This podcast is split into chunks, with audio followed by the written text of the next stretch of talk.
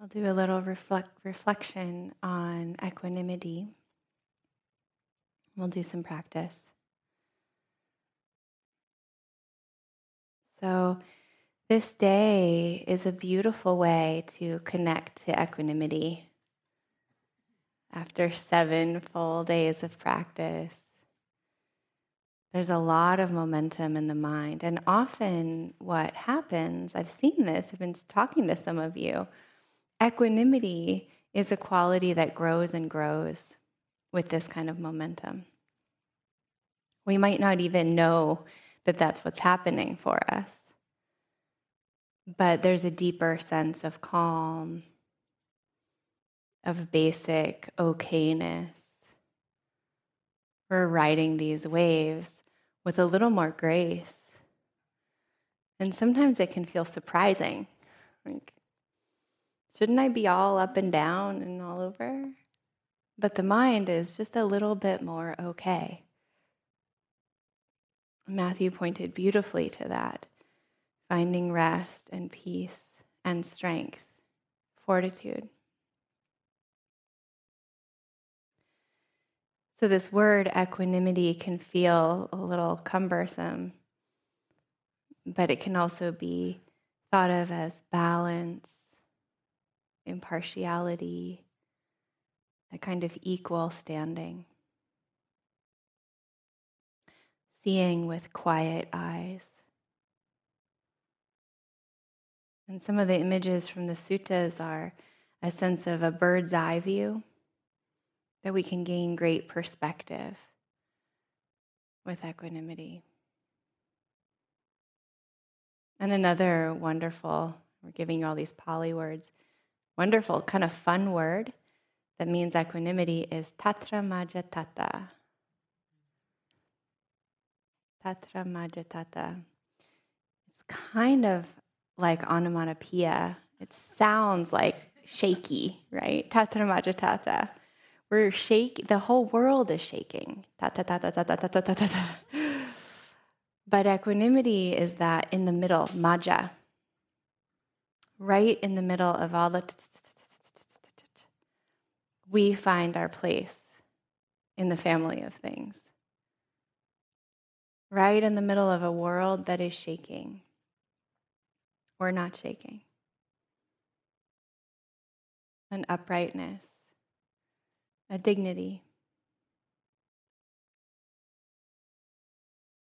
And we need equanimity with all of the other Brahma Viharas because as they deepen, we also start to see how they slide into their near enemies. Metta can become a little sticky and attached. We really want our good friend to be happy. And same with compassion, it can get very sentimental. And we talked about feeling overwhelming grief, which isn't quite compassion, sliding off its center a little bit. And with joy, too, we can get really exuberant, so happy. It's not quite in balance. So, equanimity is that friend that comes and centers us again. A cool, quiet, deeper kind of love very quiet, very peaceful. Bhikkhu Analayo, very wonderful scholar, monk, German born, who is on a year long retreat himself now in Barre, Massachusetts, he offers these images for the Brahma Viharas that I think are very helpful. So he says, Metta is like the noonday sun, shines equally on everything, bright, even, centers of the sky, Metta. Karuna or compassion is like the sunset. There's a kind of poignancy, a softness. That darkness is near, the night is coming, and that makes the sunset even more beautiful. Compassion.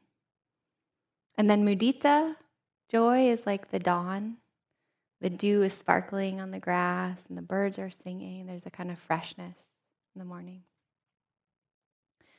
And then upekkha or equanimity is the full moon at night. And we've had some really beautiful moonlit nights, haven't we? So it's a different quality of light. It's cooler. It's also very graceful, very poised in the sky. So that's equanimity.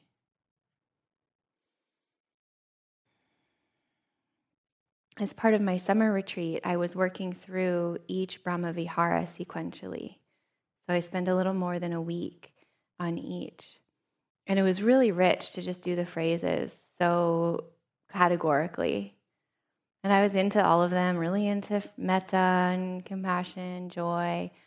And it was very striking when I got to equanimity because I could see all the ways that I was toppling off my center, and equanimity was like a clean sword that brought them back into balance. So I was using a traditional phrase. The traditional phrase for equanimity is I am the owner of my karma. My happiness and unhappiness depend on my habits of mind and not on anybody else. So, the question the other day was a beautiful one. It's true. The teachings say that our only true possession is our karma. And karma, literally translated, simply means action. It's not so mystical or cosmological. Karma simply means action. I am the owner of my actions. So the whole of the path, in some way, can be seen as taking true responsibility for these actions here with this one. Can't take responsibility for anybody else's actions because you are the owner of your karma. So, this equanimity phrase is all about healthy boundaries. I can take responsibility for this much, and with all of my good wishes for happiness and freedom from suffering. But at a certain point, we have to offer this back to others. We have to give them their own journey. We have to let it, let it go, right? Give them their agency. And we have an agenda often for our friends and our family, and especially our kids. Very high practice, equanimity for your children. But it's such a beautiful offering, just like all the other Brahma Viharas, to gift back and say, Your life, your journey. I care for you. I wish you well. And you're the owner of your actions. Your happiness and unhappiness depend on your habits of mind and not my wishes for you. Beautiful teaching in this in this phrase. So we'll do some we'll use the phrase a bit for ourselves. And the insight I had doing this phrase for myself was, "Oh, really sit up straight. I am the owner of my actions. My happiness and unhappiness depend on my habits. Very important, actually. And it's empowering. We get to decide. Through this practice, we're growing this inner guide that can tell us, okay, this is the way. And then we act. Very useful for daily life practice. And then with others, we're giving them back their journey. Not that we don't care, it's not cold not indifferent. That's the near enemy. We can still wish them all our wishes, and we give them back their agency.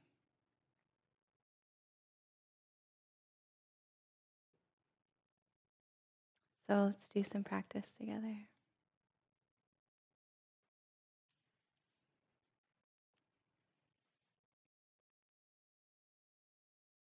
Finding your posture.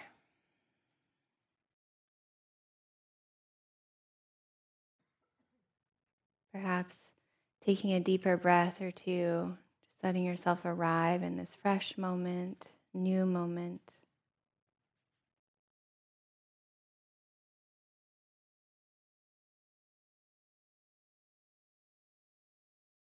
The same kind of homecoming to your body and your breath. How is it now?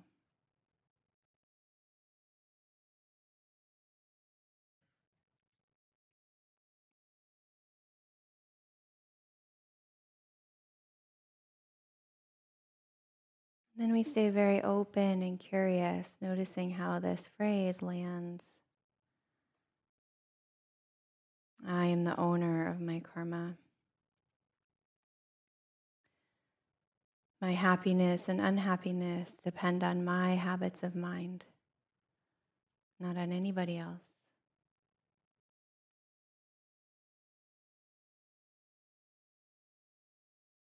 Doesn't matter what other people think about me, how they're judging me, their agenda for me. I am the owner of my karma. My happiness and unhappiness depend on my habits of mind, not on anybody else, not on external conditions not on things being a certain way, not on problems getting resolved. I'm the owner of my karma and my actions. My happiness and unhappiness depend on my own habits of mind, not on anybody else.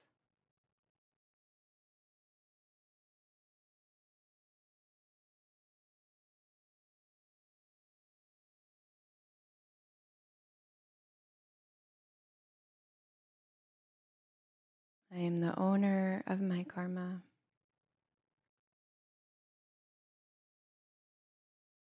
My happiness and unhappiness depend on my habits of mind, not on anybody else.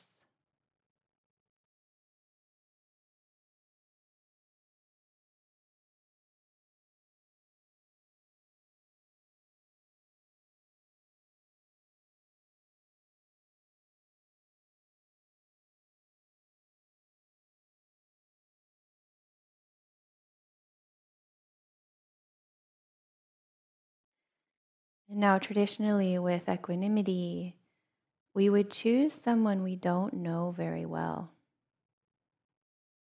That we start with someone it's easy to feel balanced and even some impartiality towards. We don't really know them, a stranger, a neutral person.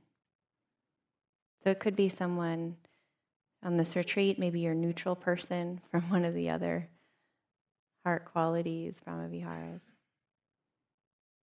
And you don't know all of the details of their lives. So it might be easy just to send them this phrase, offer them this wish. Noticing who comes to mind, just any neutral person. You are the owner of your karma.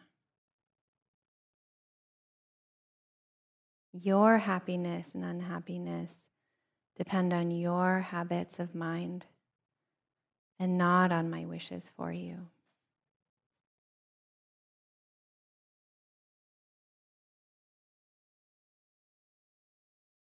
Notice often with a stranger, one we don't know very well, it's easy to see that, yeah, their journey. So notice a kind of natural coolness. Sure, we can care, we care about each other. And you are the owner of your karma, your actions. Your happiness and unhappiness depend on your habits of mind and not on my wishes for you.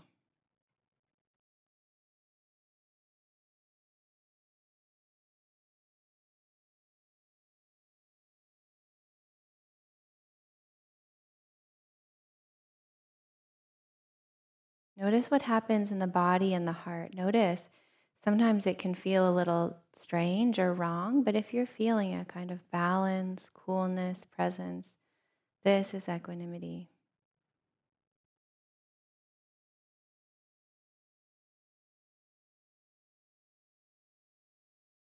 We're not disconnected. We still care, but there's a kind of uprightness and offering back each person, their particular actions, their choices, they're theirs.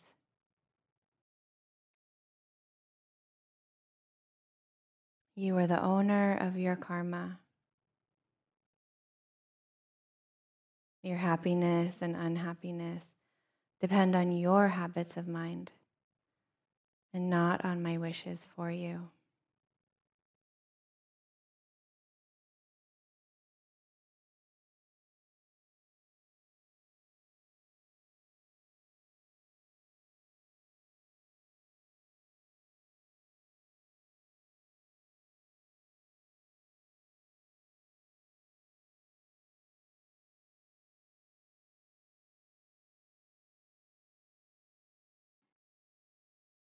And now we'll choose someone a little closer in. And often the invitation is not to choose the most important person in your life, but maybe a friend, a colleague, a family member. Notice where the mind goes. Could be someone you've already been working with this week, you're holding in mind.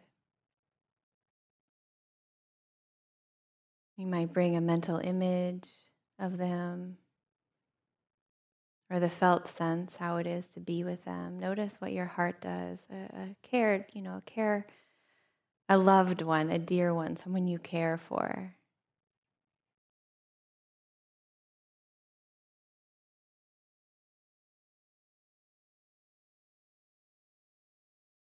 My friend,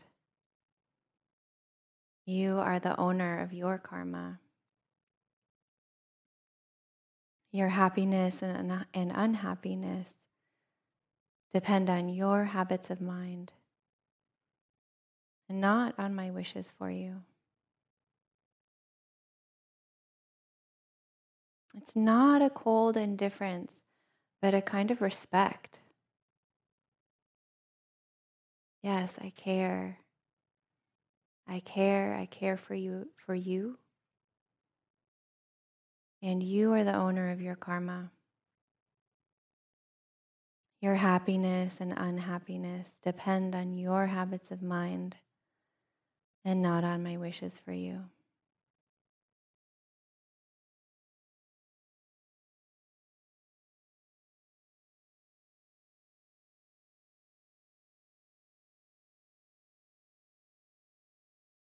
See if you can notice the difference if you're stumbling into a kind of numbness or indifference. The fine line between a sense of staying engaged, connected, still in metta, and yet an offering back. You have your journey. journey. You're the owner of your karma. And of course, I care but your happiness and unhappiness depend on your habits of mind and not my wishes for you.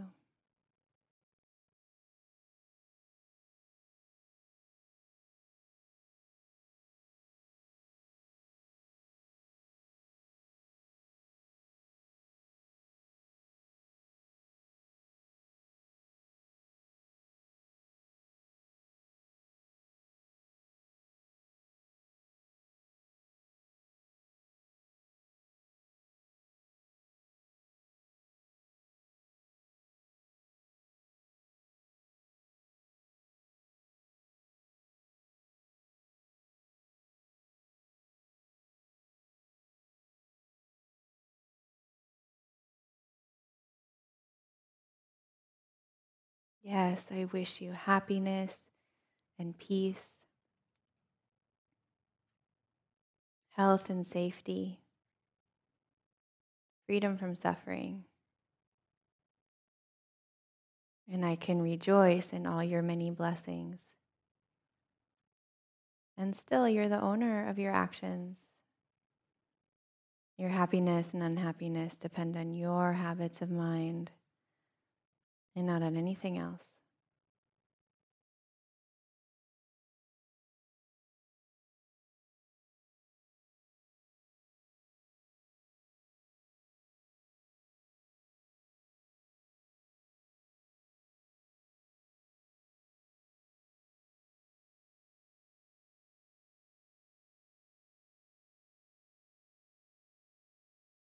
So now we can go wide this creative part of Brahmavihara practice, noticing if anyone else is asking for your wishes, this gift of equanimity, this offering. A kind of equal standing. I see you, I care for you, and I offer this back to you. You are the owner of your karma.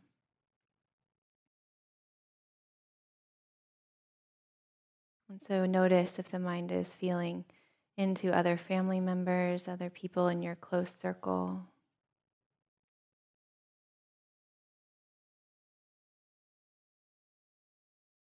And widen the circle now. You might notice other people around you, whoever else comes to mind. Could be people you know about in the news. Could be your pets.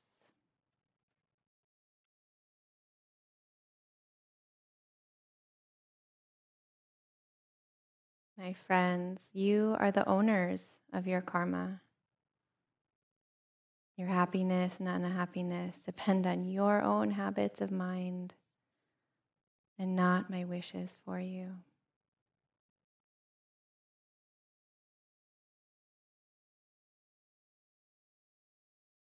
I kind of releasing back, giving the world back its lawful unfolding.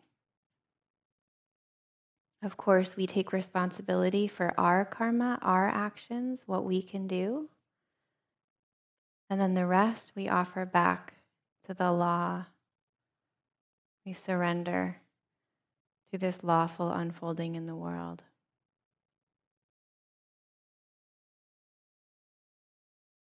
So perhaps now bringing to mind groups of people, those you've held in mind, those you know of, those you don't. All the beings now being born, dying, those who are sick, those who are healthy, those who are suffering, and those who are joyful. Big bodies and little bodies and medium sized bodies. Letting your mind be creative. Notice what comes to mind animals, insects, the whole wide world out there that is moving and churning, all kinds of things and stories and lives being lived, actions, results. It's knowing it's all moving forward according to karma, according to cause and effect. And we can know this and live in alignment with it. We can find peace in this truth. Things are just as they are. And yes, we do own our actions. We can make choices. But we have to offer back the world its own. So, holding all these beings in mind, and like a gift, we can say, You're the owners of your karma. My friends, I care. I care so much for the world. And yet, all of your happiness and all of your unhappiness is the result of your own mental habits, your habits of mind, and not my wishes for you.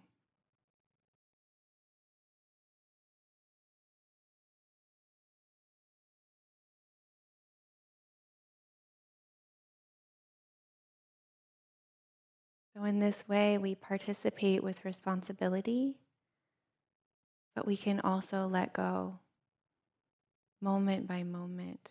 We can't control, it's also ungovernable. Our actions are our only true possession. My friends, you're the owners of your karma. Your happiness and unhappiness depend on your habits of mind and not my wishes for you.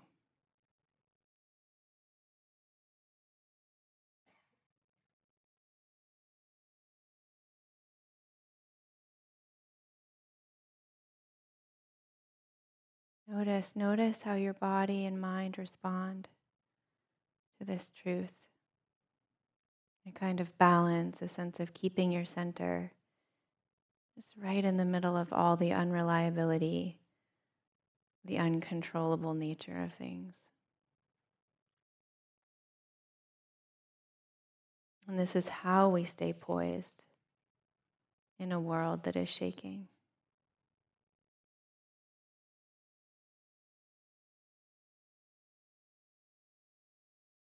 I am the owner of my karma. my happiness and unhappiness depend only on my habits of mind and not on anybody else.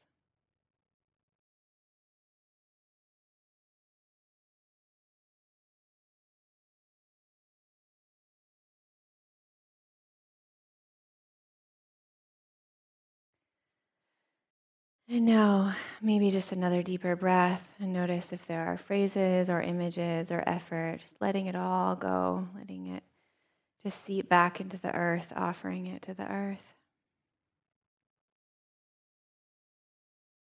And then allowing your body and heart to just rest very simply right here, nothing else to do.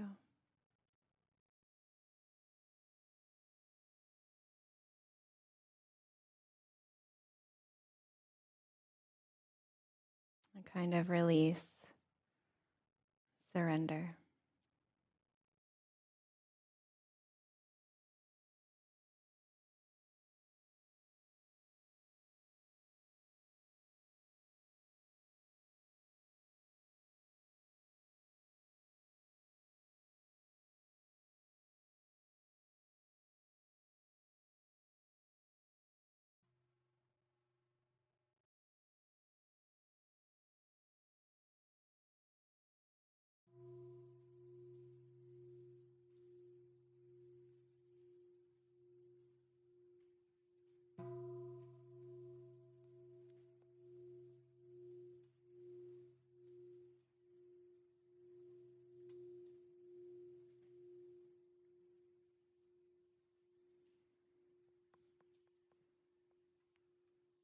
So I hope this is useful. And in particular, as we move back into our lives and the world, just recognizing that sense that you can stay upright in a kind of sensibility, responsibility, and also giving back the world its karma. Yeah. Thank you.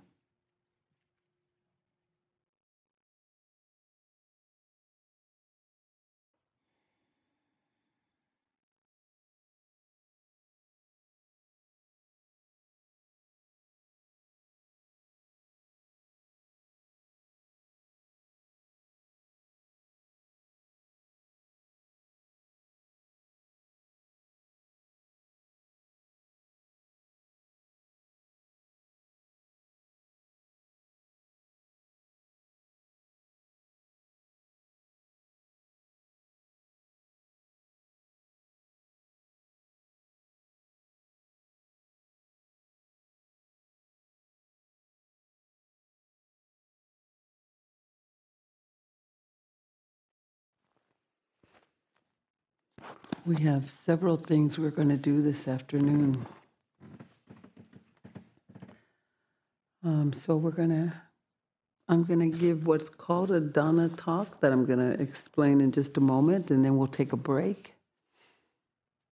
Um, and then we'll come back and um, do some preparation um, for moving into the world of speech. And then after we do that for a little bit, then the managers are going to come and we're going to have a lot of logistical things to take care of. so you can appreciate the stillness here, where it's at. Um,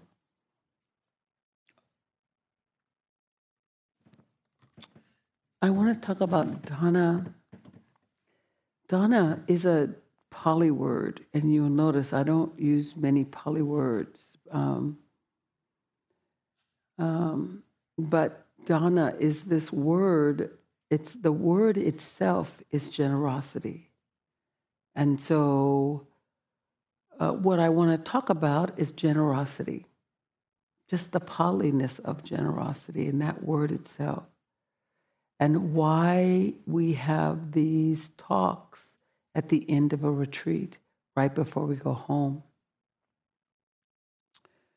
Um, but we use this word generosity when we're talking about dana because we are specifically talking about offering financial assistance to the teachers. The teachers, we agree not to um, take any kind of money or any, well, Spirit Rock couldn't afford to pay us anyway. So there's no, we don't get any uh, assistance from Spirit Rock when we do these retreats. And we've all kind of agreed to this system, that this is the system that Buddha created many, many, many, many years ago. Um, he created a system where his monks and nuns could not eat or they could not sustain themselves on their own. They became dependent upon the community that they um, practiced around. So they could not just go off into some cave or into some forest and just stay there by themselves and turn their backs on the world. They could not do that. They were dependent on the community itself to come and offer them um, their food, their medicines, their robes, um, whatever they needed in order to support them so that they could continue to practice. And the community was dependent upon the monks. In this is, uh, I have some friends that were born Buddhist, and their explanation of this to me once was very, very telling. That the community would depend upon the monks, the nuns, to practice, to gain wisdom, and then to bring that wisdom back to them so that they could uh, stay in a householder world and kind of do their householder things, but still uh, keep their hearts open and still keep their um, uh, the, the, possibility of a mind awakening would still be there. And so we, when um, I think it was Joseph and Sharon and Jack, when they came back from Asia, what they brought back was Dana, that we're going to talk about here in a second, that I'm talking about, Sila, that Matthew is going to um, um, talk about, and this practice of samadhi. And they brought that, those three pillars back into the community as here. So, what does that mean? What I think that means is there is a I wish actually that we use the word reciprocity. I think that is a better word here, but let's go with the word dana. there is a there is a relationship that we have with you. It's difficult for us to express it the same way because we don't have robes. But if we had robes, you would automatically know that you would be caring for us and that we would be caring for you. But because we don't have robes, there is this extra requirement that we have in the West to actually talk about Dana. Monks, nuns, they don't talk about Dana. It is known, but we have to actually talk about it. And there is a degree of difficulty that comes from a teacher to have to come in front of a community and ask for help. It is a great difficulty. And we can give some difficult Dharma talks about difficult subjects and complicated subjects, but you say, who's going to do the Dana talk? And then all of a sudden it's like, oh, oh! not me, not me.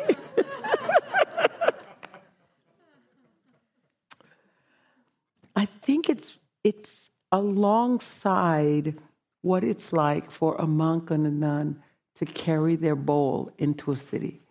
I've never seen it, but I've heard tell of it that's very quiet. I would think of it as a livelier thing, but it's not. It's very quiet.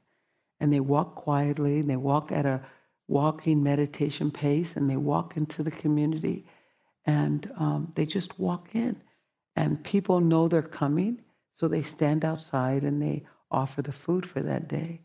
And my teacher, who was a monastic for about five years, he said that you had a sense that people gave at the level they could give.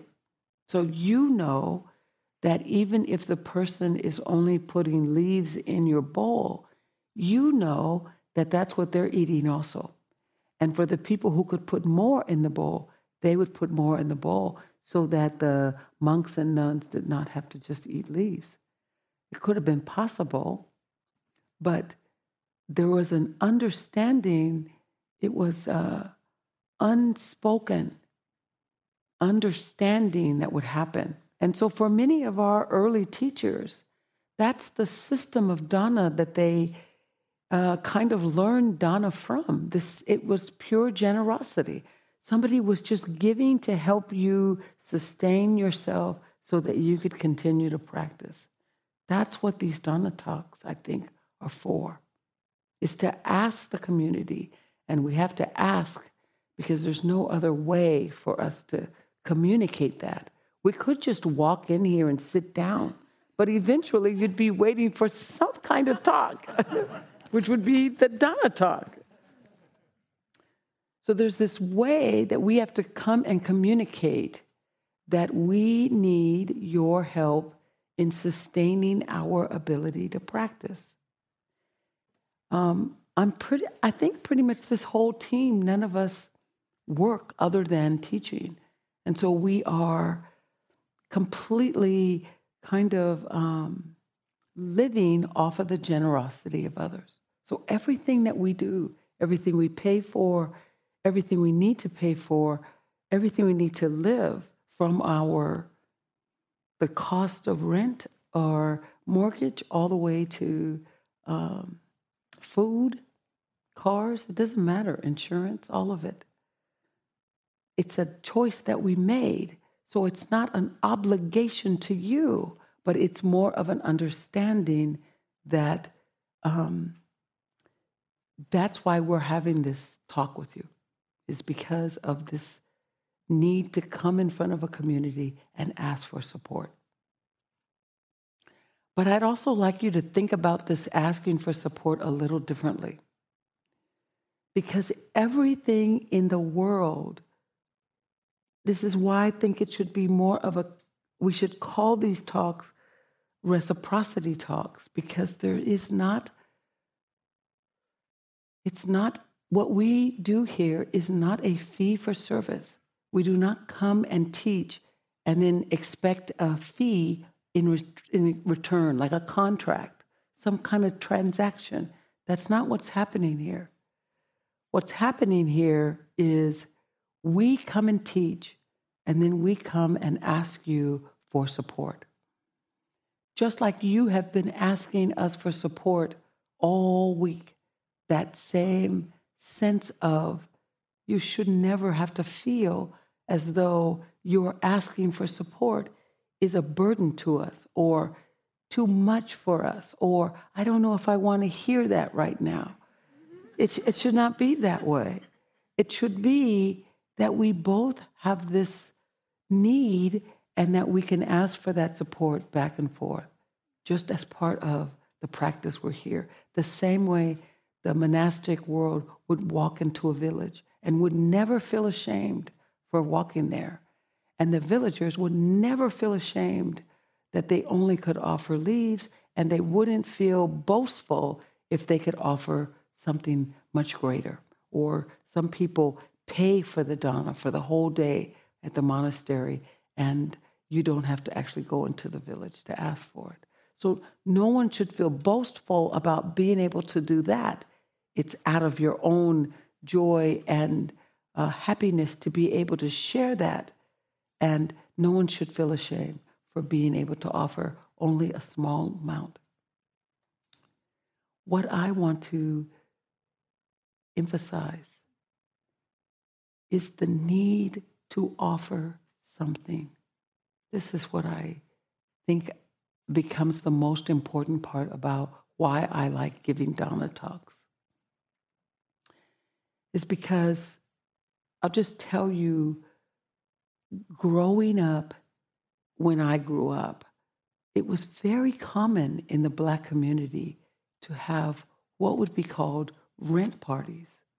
And rent party is like every month, at the end of the month, we would go and have this big party, and everybody would bring the food, and everybody would bring whatever the drinks or whatever was happening, and everybody would put some money in this pot, and that pot would go to somebody's rent for that month.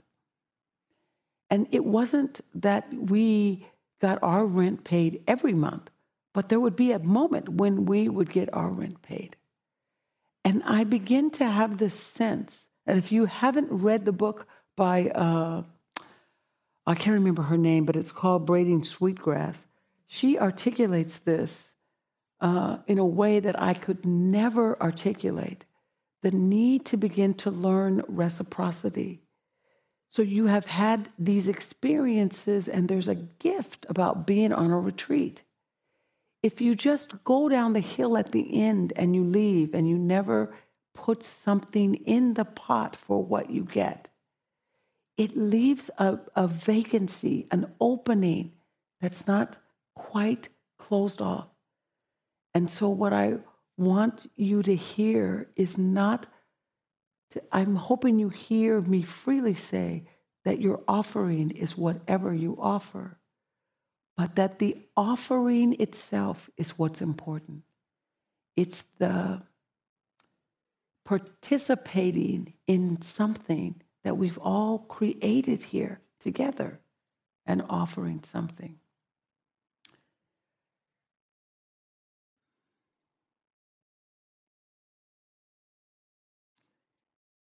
If you look at nature, you will see I don't think nature ever compares. I don't think the trees ever compare themselves. I don't think the majestic trees don't look at the scrawny one next to them and be like, uh.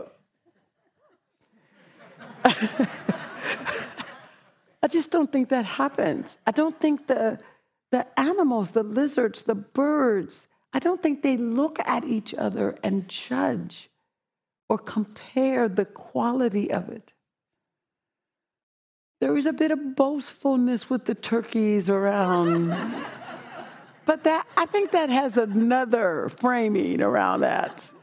but what I think we can learn from is that from trees we have begun to learn that trees from very, very, very, very, very, very, very far away will help support the needs of trees here.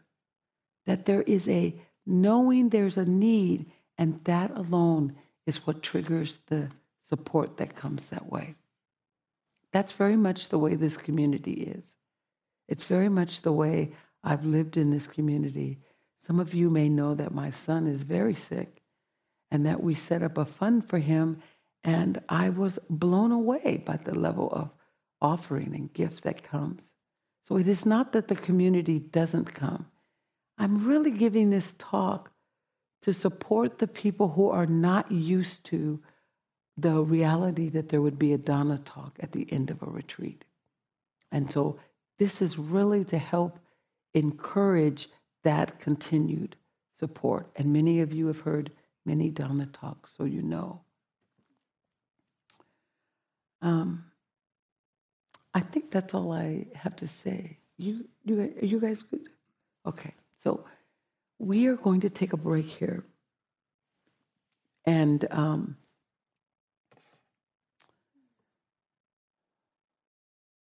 let's say um, I, I have two different times here.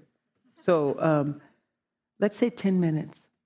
So try to come back so that we're back here by um, uh, 425 so that we have enough time to really uh, do some mindful speech and hearing.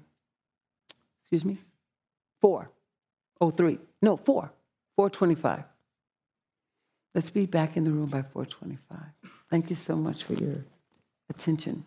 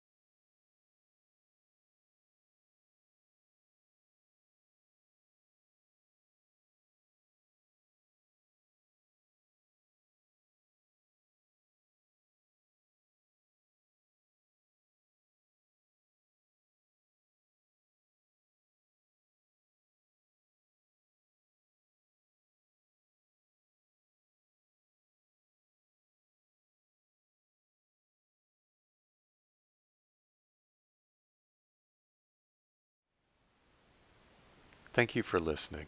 To learn how you can support the teachers and Dharma Seed, please visit dharma dharmaseed.org slash donate.